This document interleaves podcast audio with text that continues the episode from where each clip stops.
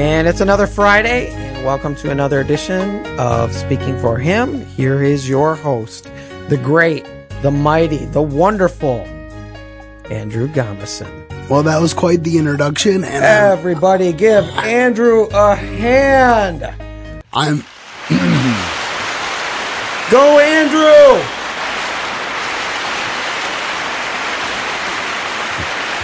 All right, Andrew. And now for me, the co-host and producer. Oh, okay. well, Chad. Back, back to you, Andrew. Chad is definitely enthusiastic today. Thank you for that, Chad. Today we will be wrapping up our series on the names of God. Obviously, this is not an exhaustive list. As I was telling Chad a while back when we were recording last, I believe there are over 900 names for God in the Bible. And so I just picked, I think it was five that uh, I, that stuck out to me when I was doing some study on the issue, and this is our last uh, episode in this series. Do you think you could do all 900 of them in one episode from memory? No, I don't. No. Uh, that would be quite the challenge. It would be. It'd be quite the podcast, too. Uh, maybe you could do 450, and I could do 450. Well, you got to be the one to list them.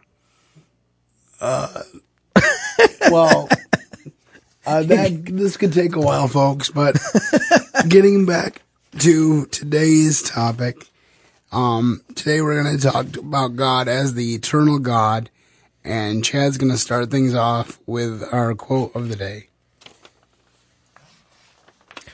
Lord, thou hast been our dwelling place in all generations. Before the mountains were brought forth, or ever thou hadst formed the earth and the world, even from everlasting to everlasting, thou art God.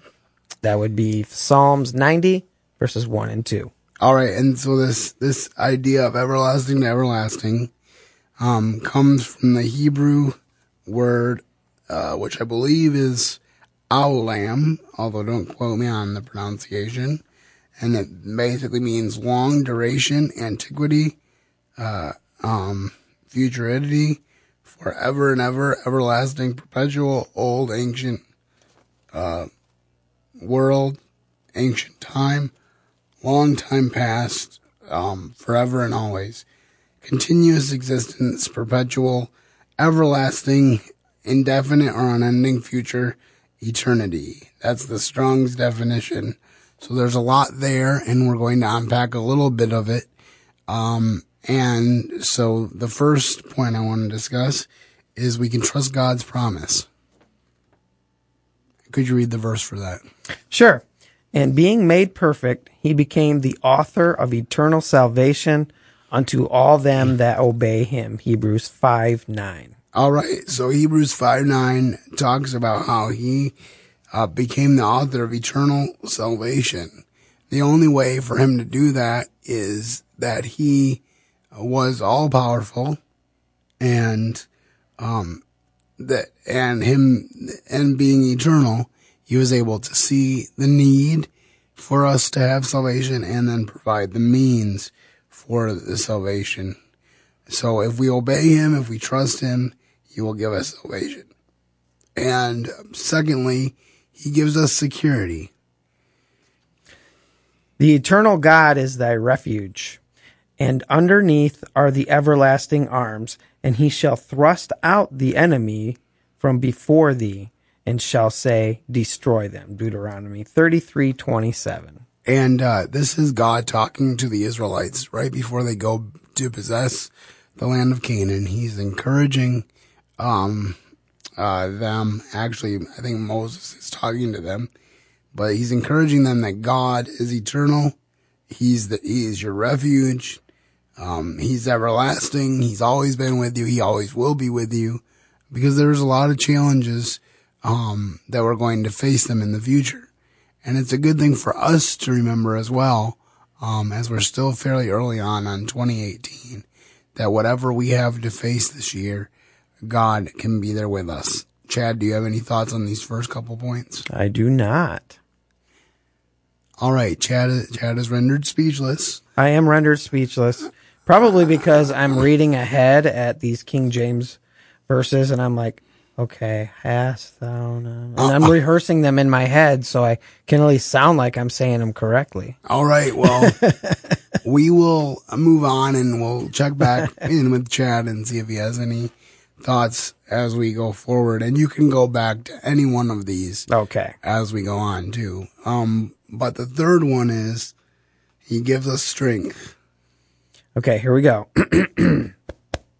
Hast thou not known? Hast thou not heard that the everlasting God, the Lord, the creator of the ends of the earth, fainteth not, neither is weary. There is no searching of his understanding. Isaiah forty twenty nine. You know, when you're come to the end of a long day and you've worked really hard and you just don't have any strength left in you. Um, uh, I've had that, that happen, um, especially since I've started working at the school and continuing to do ministry stuff. Some days I'm just really tired. And, you know, this past few weeks ago, I had a really bad cold and I really feel looking back that it was God saying, you know, you need to slow down because you're not good at slowing down on your own. But how wonderful is it to know that we have a God that doesn't need to slow down? It says, He, um, fainteth not, neither is weary. He never is weary. Um, can you imagine with his billions of followers throughout the world? He is always listening. He's, he never sleeps. He doesn't slumber. He is always there, ready to give us what we need. And he actually knows what we need before we even know it. And Right. So these are things to be very thankful for. Um, weakness and and being tired, that's a human thing though. That is because we are in physical bodies and our physical bodies wear out. But when someday when we are with the Lord, our eternal bodies will not. Oh, absolutely. And it's interesting to note too that um, Jesus had the unique distinction of being a 100% God, but also 100% man. Because when he was on the earth and in his human body before his resurrection, he was able to get tired. He was a, he was able to be weary. He fell asleep in the bottom of a boat on at least one occasion. Um, He woke up grumpy too, by the way. so he knows what it what it's like to, to be that way, and so he relates to us as well as being an answer for us. All right, and our fourth point is, um, he gives us redemption. Neither by the blood of goats and calves, but by his own blood he entered into one place, into the holy place, having obtained eternal redemption for us. Hebrews nine twelve. All right, so this one, um, all through the Old Testament, there's animal sacrifice taking place to atone temporarily for the sins of the people. Right. But when Jesus died for our sins on the cross and rose again the third day, there is never, no longer any need for any animal sacrifice because his sacrifice was good enough to take away all of our sins. And it's amazing to think about, but it's true so much so to the fact that the veil of the temple between the Holy of Holies and the rest of the temple split in two to show us that we had access directly to the Father through Jesus Christ the Son. And how exciting is that for us? Before we move on to the last point of this podcast, do you have any thoughts that you would like to add on any of these thoughts we've had so far? Well, I like what you just talked about the veil ripping um, into the Holy of Holies. And you had mentioned that that gave us direct access to God. But also on the flip side, it gave God, who does not dwell in the same place as sin, it gave God the ability to commune with us. So God did not have to remain in a temple, and the Holy Spirit did not have to stay in a temple. God God could take care of it and he could go out, he could leave the temple and he could go and he could pursue a human being. What an amazing thought that is that the God of the universe, first of all, became a human being, Amen. but also that he became a human being so that he could pursue human beings. And what an amazing blessing that is. All right, we have one final thing that we want to talk about today, and that is he gives us renewal. For which cause we faint not, but thou our outward man perish. Yet the inward man is renewed day by day. For our light affliction, which is but for a moment, worketh for us a far more exceeding and eternal weight of glory. While we look at, while we look not at the things which are seen, but at the things which are not seen.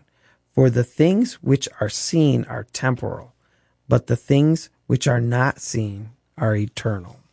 Second Corinthians four sixteen to 18. And uh, this is an especially encouraging uh, thing to me, uh, a verse to me, because I have a lot of physical limitations. Uh, there are days that I wake up in particular and just hate living in the physical body that I live in. But I know that God is, is renewing my inward man and making uh, an, an outer man a new body for me, which will be beyond anything that I can even comprehend at this moment.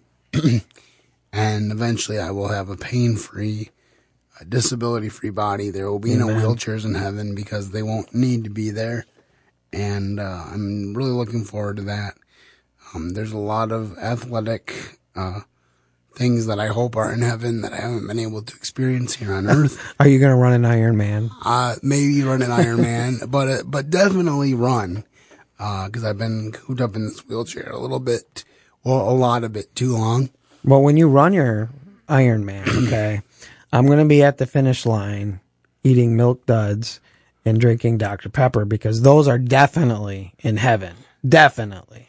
And I will drink a Mountain Dew with you when I get to the finish line. So, um, because because Mountain Dew is my beverage of choice, although I have cut back in recent uh, years, um, because even though that stuff tastes good, it's not good for you. That could be a whole nother podcast, so we won't get into that right now. Ruining my fun, man. But Dr. Pepper's good too, and you know, milk duds. How can you, how can you say no to those? Right, But right. Amen.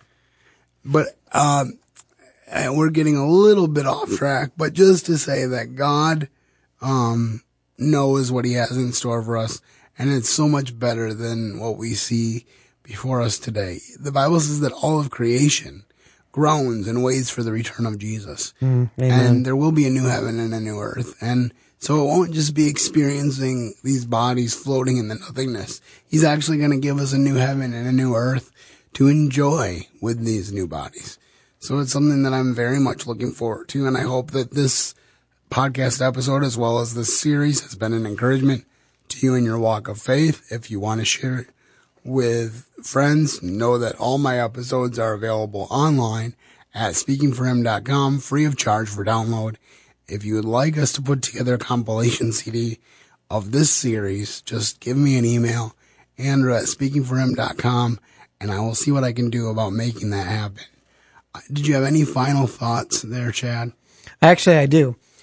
You had mentioned earlier that God is capable of doing a lot. And I, I think of the scripture um, that he can do exceedingly abundantly above all we can ask or think. And I remember somebody said, think of the most amazing thing that you could ever think of. The, the biggest miracle, the, the most awesomest thing. And God can top it. That's a pretty amazing thought to go out on. So that is what we will do, and we will say, I hope we will say that we hope, as I said, that you've enjoyed this episode, that you have a great weekend, and that you will keep serving the best of masters. Thank you for listening to today's episode. Your host has been Andrew Gomison, founder of Speaking for Him. For more information on today's show and to leave us comments and voicemails, visit speakingforhim.blogspot.com. You can find Andrew's ministry at speakingforhim.com. That's speaking, the number four, H-I-M. You can also interact with us at facebook.com slash speakingforhim and on Twitter at Speaking for Him. And when you look for us on iTunes and Stitcher, let us know what you think of the podcast by leaving a rating and review.